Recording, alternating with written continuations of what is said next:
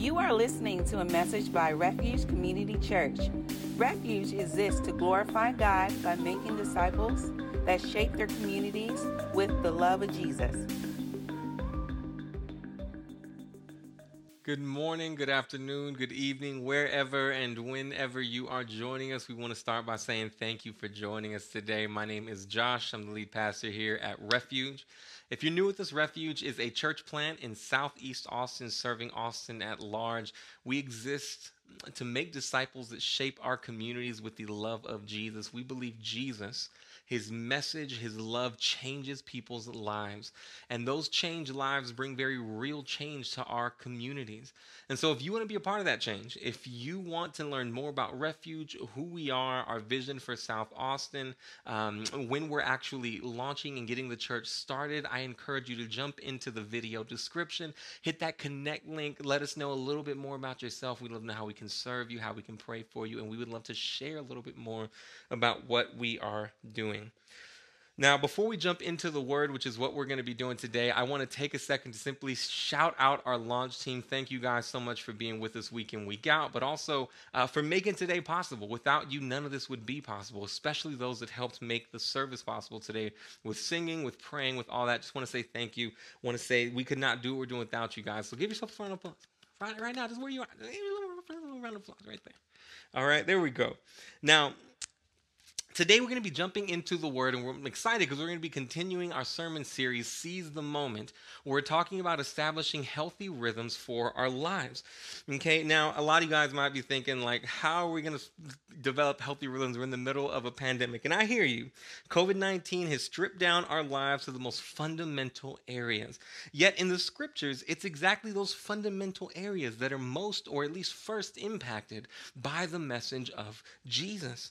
It's those fundamentals that provide a good foundation for us to build the rest of our lives on. And we have the unique opportunity during this season to take inventory of those fundamental parts of our lives and implement healthy rhythms that will serve us far past the pandemic. Okay, today we're diving back into the topic of family, specifically into the idea of parenting. Now, wait, before I lose you non-parents, I want to encourage you to stick with us because today's sermon, I think above and beyond the idea of parenting, is really about the idea of how we can disciple or influence those that are around us, right? That's the heart of our mission statement, this idea of shaping and transforming the communities that we're in, the communities that are around us, the people that are around us. And that absolutely begins at home, starting with our children, but it includes adults, the people that surround us and that are important in our lives. Now, regarding children, it's easy to see how this applies, right? Like if you're anything like me, the first time your first child did or said something that was similar, you were like, oh, and you freaked out. It made you real insecure, real self-conscious, because these little ones start imitating and mimicking every little thing you do. Carrie Schreier is an educator at Michigan State University's Childhood and Youth Institute, and she says it like this. Young children are paying attention to the world around them every waking moment. They watch how their parents and caregivers talk, eat, react to situations, and interact with others. You are your child's very first teacher. Infants and toddlers are amazing little students, remembering what their parents and caregivers do and say days and weeks later. Amazing. But if you think that that imitation and that learning stops at children, it doesn't. It definitely extends to adults. A lot of you guys know Tori Mayo, who is the lead pastor at The Well, one of our sending churches. And if you know anybody on staff at The Well, you know exactly what I'm about to say. I have seen grown men come in and come on staff at The Well, and within just a few weeks, they are acting just like Toriano Mayo. And I don't mean his theological ideas or his ministry philosophy. I mean, they start picking up his mannerisms and the way he talks. I've even been susceptible to it at times. Man, like, it's crazy. Adults likewise can be impressionable and begin to glean from other people their actions, their feelings. And the crazy part is that it does include feelings. Dr. Shahram Heshmat, an associate professor at the University of Illinois, wrote in an article for Psychology Today, through biological programming, we imitate other people's emotional displays, facial expressions, bodily gestures, and in doing so, we come to adopt their internal feelings. Isn't that wild? Given enough time, we don't just imitate people's outward expressions. We begin to and we begin to imitate and take on people's internal feelings. The point is this: our actions, what we do, what we value, how we feel, it affects those around us. It affects your friends. It affects your roommates. It affects your coworkers, your spouse, and most especially, right, your children. And today we're going to consider how we use our time to cultivate healthy rhythms with those that are close to us, using our time with them to build them up. But considering what we just learned about how people are gleaming from our actions and really from our hearts, we first have to examine what the scriptures tell us about our own values, about our own attitudes, about what we hold dear, about what we hold as important. Only when we understand ourselves better are we then equipped better to disciple, to influence, to shape, to build up those that are around us. So let's go ahead and dive in. We're going to go ahead and start in Genesis 31. We're going to be working from verse 17 to 21, and we're starting here. We'll jump around a little bit, but I want us to dive in. Verse 17 starts like this. So Jacob got up and put his children and wives on the camels. He took all the livestock and possessions he had acquired in Paddan Aram, and he drove his herds to go to the land of Canaan to his father Isaac. When Laban had gone to shear his sheep, Rachel stole her father's household idols. And Jacob deceived Laban the Aramean, not telling him that he was fleeing. He fled with all his possessions, crossed the Euphrates, and headed for the hill country of Gilead. Now, if you're a regular attender with us here, then you know that I love to give some context for what we're reading. And today it is especially important, okay? Because we're kind of jumping into a story that's in the middle of a story. It's in the middle of a bigger story. It's in the middle of the biggest story. And if you're thinking about Inception, we're right here. Okay, where we start today is Jacob, one of the founding fathers of the nation of Israel and one of the earliest and most important figures in the Bible, is staging a great escape, if you will, from his father-in-law, a man named Laban. Now, Laban isn't holding Jacob like hostage by force or anything like that, but he has tried to keep Jacob dependent on him for basically their entire relationship, going to extreme and often deceitful measures in order to do so. In fact, the event that spurred on this great escape was an act of deceit from Laban to Jacob. At the end of chapter 30, we see Jacob requests to go back to his family, who he has been separated from for decades at this point. And he asks to be paid for the many years of service that he's given to Laban. Specifically, he asks for any spotted, striped, or dark-colored sheep in Laban's flock, in his herds. And while Laban agrees, that day he sends his sons out to the fields to take and collect all of the spotted, striped, and dark-colored sheep and put them a 3-day journey away from Jacob so he can't get them. Super shady, right? Like extremely shady. And thankfully, that's not where the story ends. The scriptures tell us that despite Laban's best efforts, and really is an act of God, all of the strong, valuable sheep that are born that season are born striped, spotted, and dark-colored. And in fact, all of the weaker sheep that are less valuable are really given to Laban. They're his. And so this obviously makes Jacob very rich, and it obviously really upsets Laban. Okay, we come to find out that Laban and his sons are infuriated. And Genesis tells us that his whole attitude toward Jacob changes. It sours. He's angry.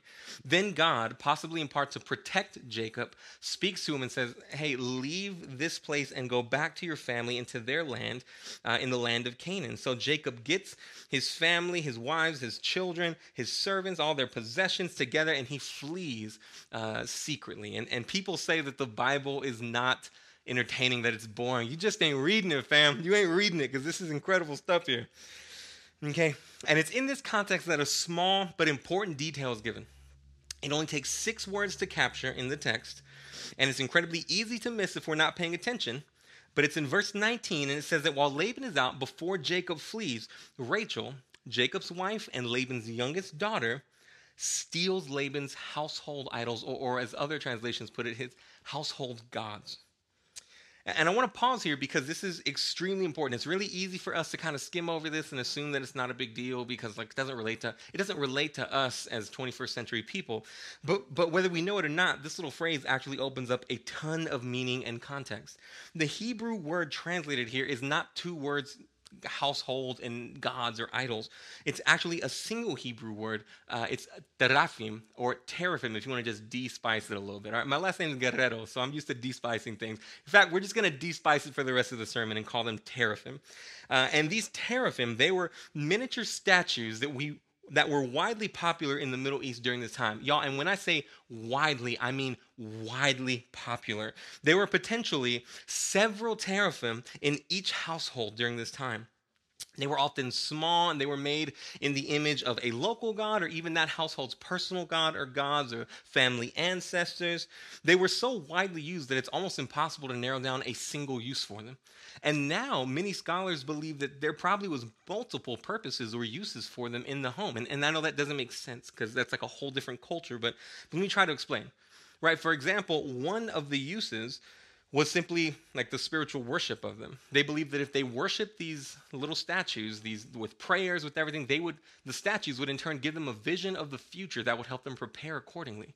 And that really connects to the second purpose, which is really the idea of favor. Many of the households believed that these little statues, these little idols, these little gods had control over the weather, and so that would impact their herds, their cattle, their crops. It would impact the rain and good soil. So these were critical, really important to people's livelihood, and that's what they were connected to. And so from there, the third thing is that they represented inheritance.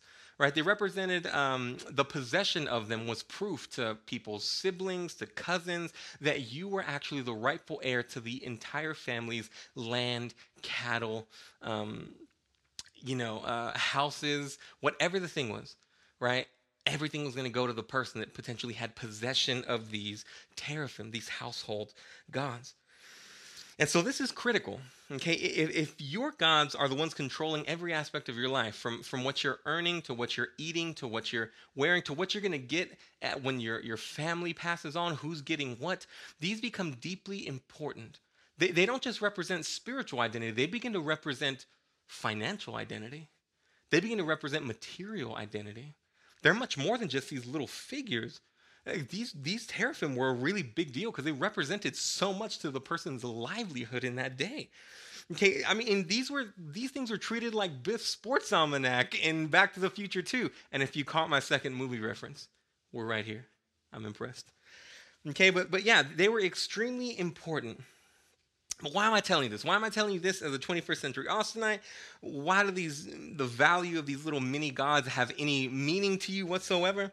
Because a few verses down, if you finish Genesis 31, it says that Laban actually goes after Jacob.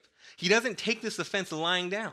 He goes and he chases him. And when he catches him, if you take a look at Laban's response to Jacob, it's a little weird and almost a little dumb, if not just like archaic and just unrelatable if you are a 2020 Austinite like you and I. In verse 26, it says, Laban said to Jacob, "What have you done? You have deceived me and taken my daughters away like prisoners of war. Why did you secretly flee from me and deceive me and not tell me? I would have sent you away with joy and singing, with tambourines and lyres. But you didn't even let me kiss my grandchildren and my daughters. You have acted foolishly. I could do you great harm. But last night the God of your father said to me, 'Watch yourself. Don't say anything to Jacob, either good or bad.' Now you have gone off because you long for your father's family. But why have you stolen my gods?" Did you see that? Did you see that? Out of everything that Jacob has done, he's taken this man's possessions that he had been scheming to keep. He's taken this man's daughters and grandchildren. Out of everything that he's done, what is Laban focused on? Is Laban even focused on this really powerful God that spoke to him in the middle of the night? No. What Laban is focused on is, "Jacob, why have you taken my gods?" And if you're an ancient Hebrew reader, 3,000 to 4,000 years ago reading this, I mean, this would have extra stood out. Because Laban doesn't just ask for his household gods back, meaning he doesn't ask for his teraphim back, the Hebrew word we learned earlier. He actually asks for why Jacob stole his Elohim, the actual God, the actual word used for God. He's saying, "Jacob, above everything else right now, what I'm concerned about is, why have you taken the most valuable thing from me, the thing that I hold most dear?" And again, real easy to look at this and be like, this is backwards. But in Laban's mind, okay, these little figures represented so much more. He's not just some ancient, backwards, dumb person that's chasing his son-in-law for these little figurines. Your mom probably has like 40 of them. He's not just chasing him down for that reason. He's chasing Jacob down for the same reason you would chase someone down today. These little figurines in Laban's mind are connected to things like financial security, to comfort, to food, to livelihood. This is what the connection is.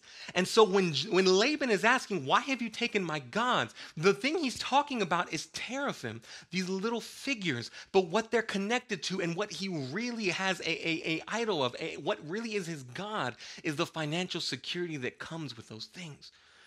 Right? The highest, most treasured thing in Laban's heart is oftentimes the most treasured thing in our hearts thousands of years later, which is like possessions, security, status, influence, power. These are the things that are motivating Laban in his pursuit of Jacob. And it's easy to disregard this as just a simple guy, but man, really, this simple guy is you and me all the time. Laban trying to deceive Jacob with the sheep, what we learned a little bit ago, that wasn't even his first go at that. That wasn't even his first go at deceiving anyone to try to get anything. Everything that the scriptures tell us about Laban tell us that his heart was after these things first and foremost.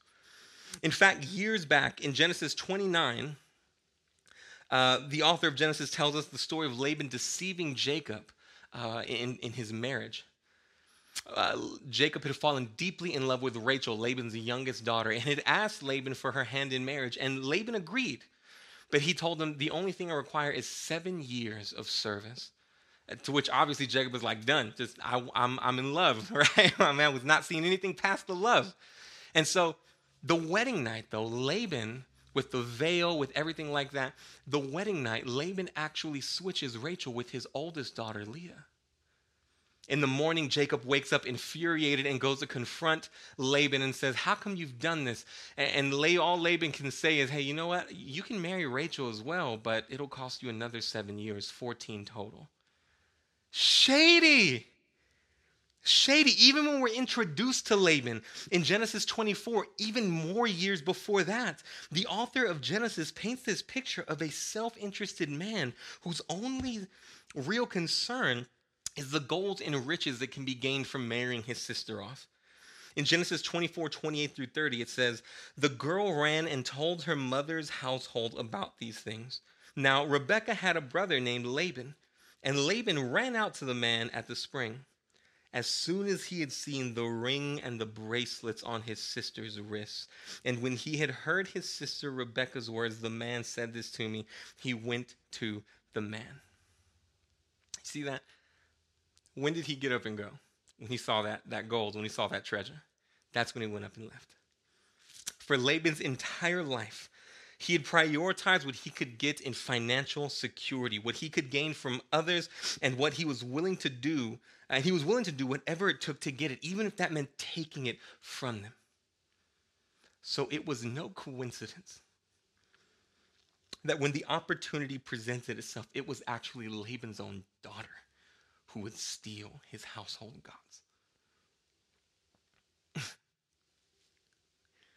Household gods she believed could bring her wisdom and favor and inheritance and protection. Is it any wonder when the opportunity came, Rachel would do whatever she had to do, what she had seen her father do, whatever she had to do in order to get those gods from him. Friends, whether we know it or whether we don't, our worship is an example to those that are around us. Right now, at this very moment, wherever you're sitting, where you are, whether it's with your spouse, your children, or your roommates, or your friends, whatever the case is, where you are, and I hope the awkwardness is seeping in just a little bit because it should be weighty, are learning what worship looks like from you.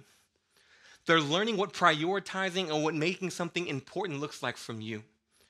They're learning what it looks like to devote our lives to something and to give our hearts to something. They're learning what worship looks like from you. And so when we place the highest value on leisure and comfort, they're learning the most important thing is leisure and comfort. When we place the highest value on possessions, they're learning that possessions are the most important thing. When we place the highest value on control, they're learning that control is the most important thing. When we place the highest value on being around people that are like us, whether it's because of socioeconomic status or the same beliefs, or God forbid, something evil, deeply evil, like culture or skin color. The people around us are learning that the most important thing is being around people like them. It's conformity, not diversity. Our worship is an example to those that are around us, friends, whether we know it or not. I'm sure that Laban never expected his own daughter to steal his own gods from him. In fact, Laban, when Laban confronts Jacob, when he goes to Rachel, Rachel actually hides the gods under her seat and sits on them and just says, I can't get up right now. I'm tired. I'm on my time of the month. She gives two different reasons in that. And Laban literally is just like, okay, and keeps moving. He literally didn't anticipate or expect Rachel to deceive him. But what he didn't understand was that his life had taught his daughter far more than his words ever had. Our worship is an example to those around us.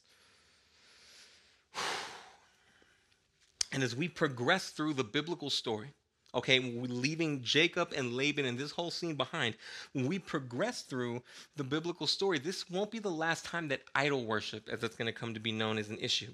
In fact, throughout the story of Scripture, people will consistently make images of foreign gods or animals or ancestors or whatever the case is, and begin to associate those images with the essential parts of their lives. Again, in short, they will worship things, the created things of money, security, possession, status, culture, power, you name it, over God. Until finally we get to the New Testament. Okay, so this is the first book of the Bible, and as you work through that whole story, it consistently happens until we finally get to the New Testament. And by the time we get to the New Testament, these small household gods had actually been outlawed by Jewish religious leaders for hundreds of years now.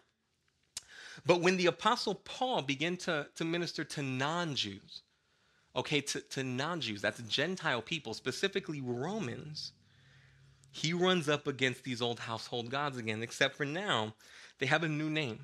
They're not teraphim anymore. They're called Lares. They're small household gods.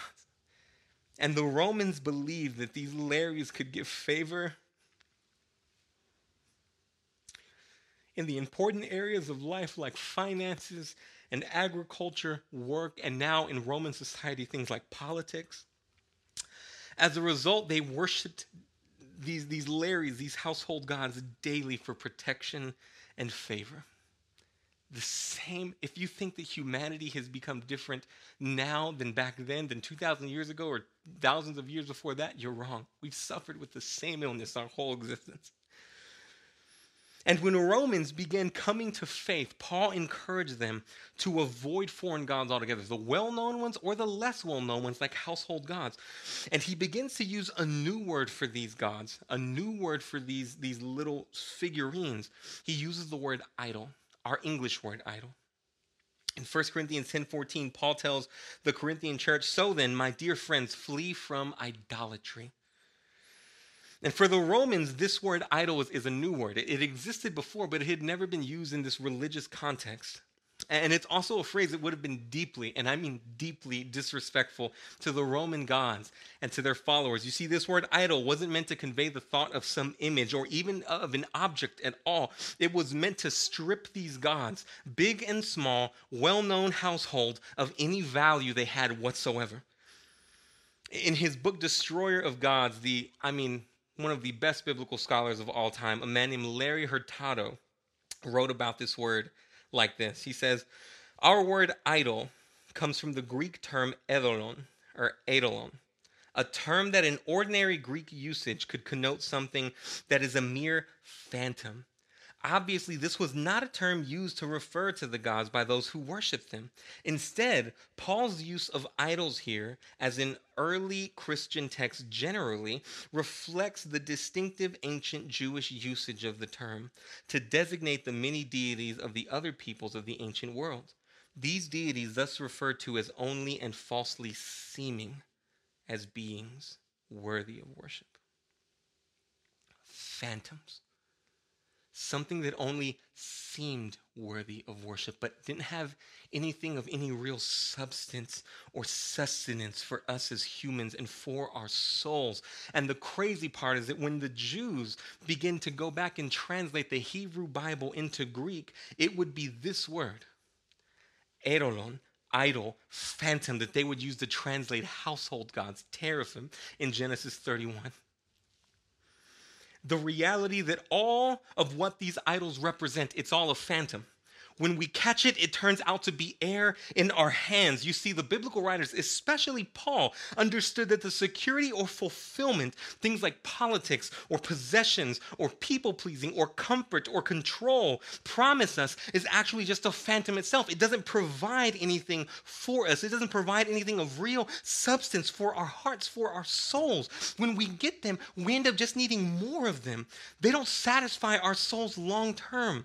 Our culture tells us and promises us that if we only get these things, if we only get money, if we only get possessions, if we only have a political leader that's like ours, if we only have this specific type of item or this specific type of lifestyle, then it will make us happy. But they never fulfill that promise.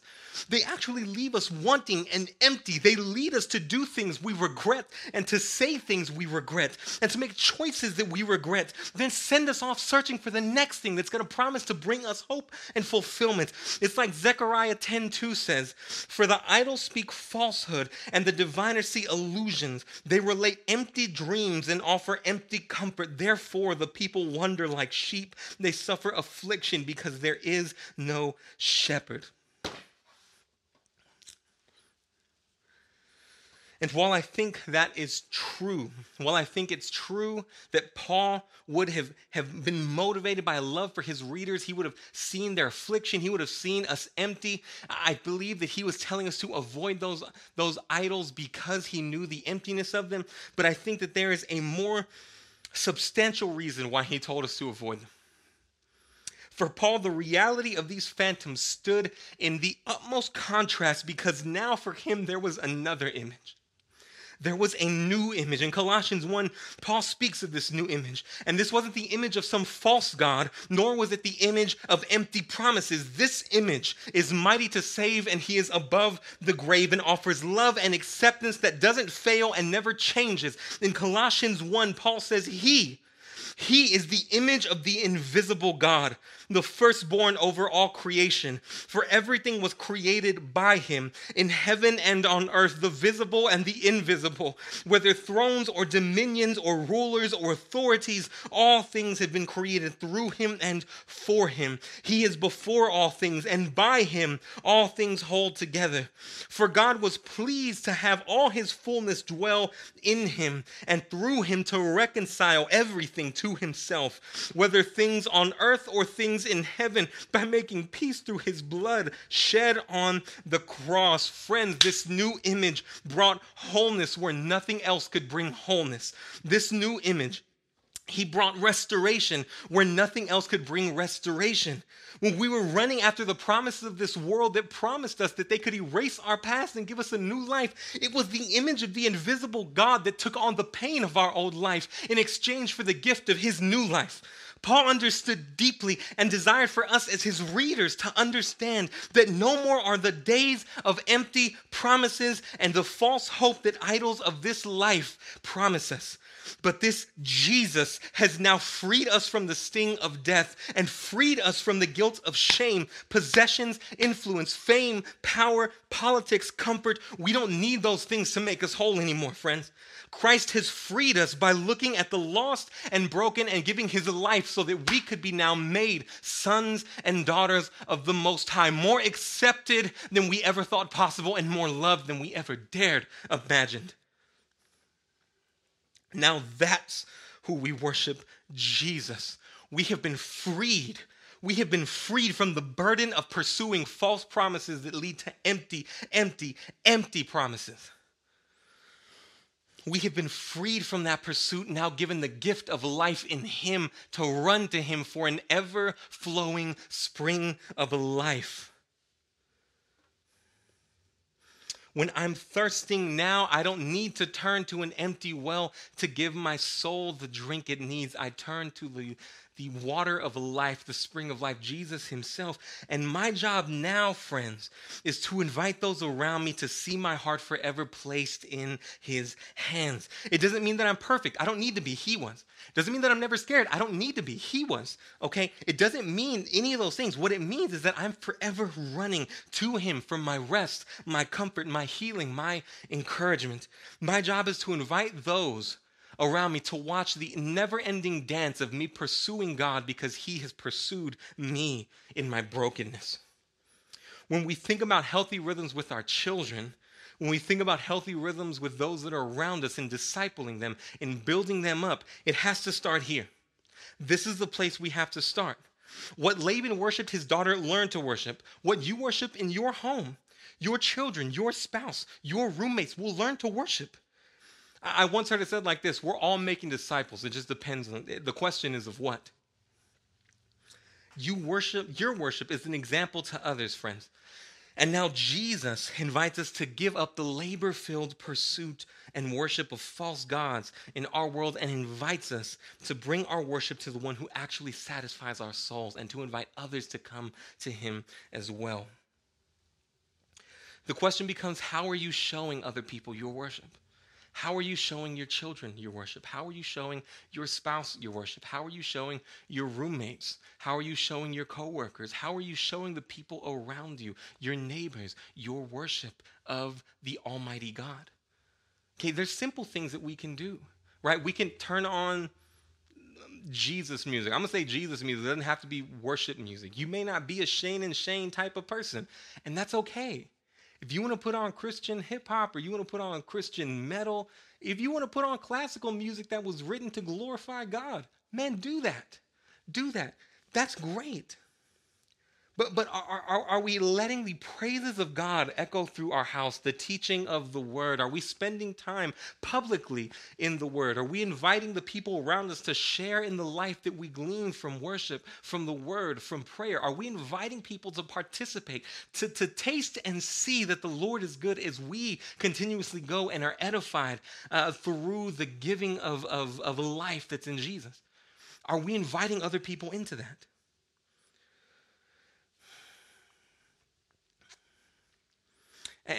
And the reason I bring this part up, and I want to make a small transition here. We're about to close up, but I need to make this explicit that if you're not doing those things externally, I want to pose to you that it's possible that the reason is they're not happening internally. And today, there's no shame in that. Because Jesus has given himself in his perfection. He has given himself as the only faithful follower of God, so that he gave himself as the only faithful follower of God as an idolater, so us who are idolaters could now be welcomed in as sons, faithful sons and daughters. We can just bring that to God today. We can just bring our idolatry and say, God, I have pursued these things for my fullness. And I have, in fact, I have done one worse, and I have actually showed others that this is how, these are the things worthy of worship. Yet, God, I am surrendering my heart and asking you to bring life to where there is right now a lack of life, where there is a not death if you're saved, but where there is a lull in life. You can do that right now. Pause the video. You don't got to finish this video today. Pause the video and pursue God right now. Invite him into our heart, a heart that has probably been fiending for a touch of his life. Invite him in right now. And as that happens, begin to express outwardly this worship that's happening internally. Yet I know that we can't necessarily just say that and then finish. We do want to practically put things into place, right? What we say is important. And so for any of you guys that are parents especially, I want to start there, and then I want to move on to non-parents. But if you're a parent, then you know that you've looked over some of the Refuge Kids stuff. You know that this idea of family worship is important to us. This idea of us as a family unit worshiping God, discipling our children, discipling each other, loving each other, and building each other up in our faith and in our worship of God, the life-giving God. And so we want to create spaces for you to have those conversations with your family. And tonight, if you're watching on Sunday, tonight you're going to be getting an email with what we're calling a family worship guide, okay? It'll be a scripture, not something long. It'll probably be something short with some basic questions, different questions for different age groups, okay? So if you're like us, our oldest is 2.5, and our youngest turns 1 this week, and so it is not possible for us to ask in-depth questions, but we can do a memory verse. We can We can't say short, memorizable prayers. These are the things we want to do with young children. And incrementally, as you incorporate people that are older, whether it's older children, roommates, spouse, whatever, to have those questions increase. All those questions will be there. And we earnestly believe that those moments of sharing the word together, singing a song together, praying together, these are the first seeds that we pray God uses to bring life to our children, to our roommates, our spouse, our coworkers, whatever it is for you. Isn't that what we want?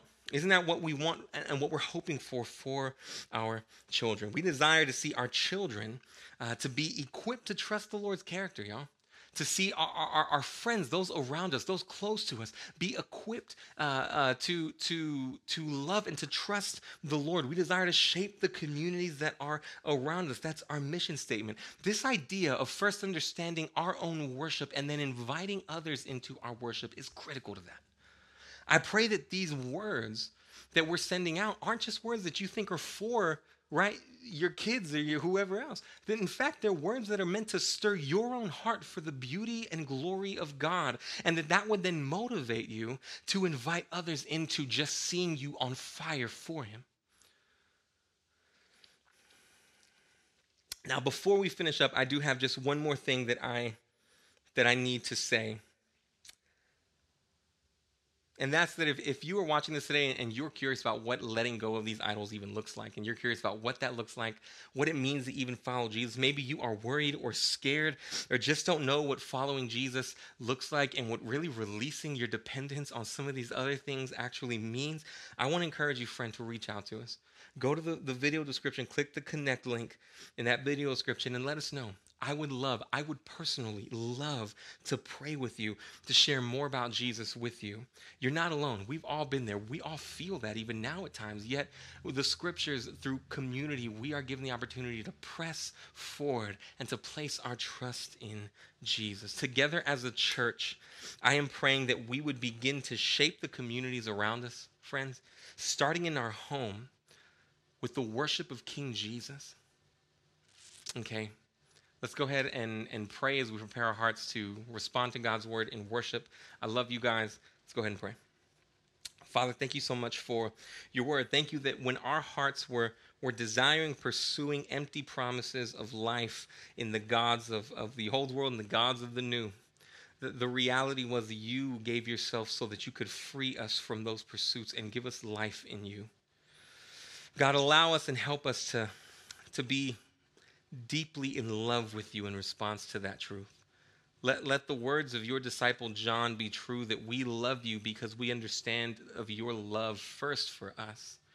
And from there, God, let us invite those around us into having conversations about who you are, to praying for people, to invite those close to us, especially our children, God, especially our children. Let us invite our children to seeing the beauty of who you are, and the satisfaction that you bring, the fulfilled promises of Jesus on the cross and Jesus resurrected that we now cling to for life. We love you, we thank you, and we pray these things in Jesus' mighty name. Amen. Love you guys.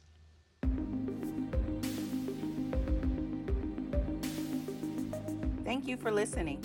We hope this message encourages you and strengthens your faith.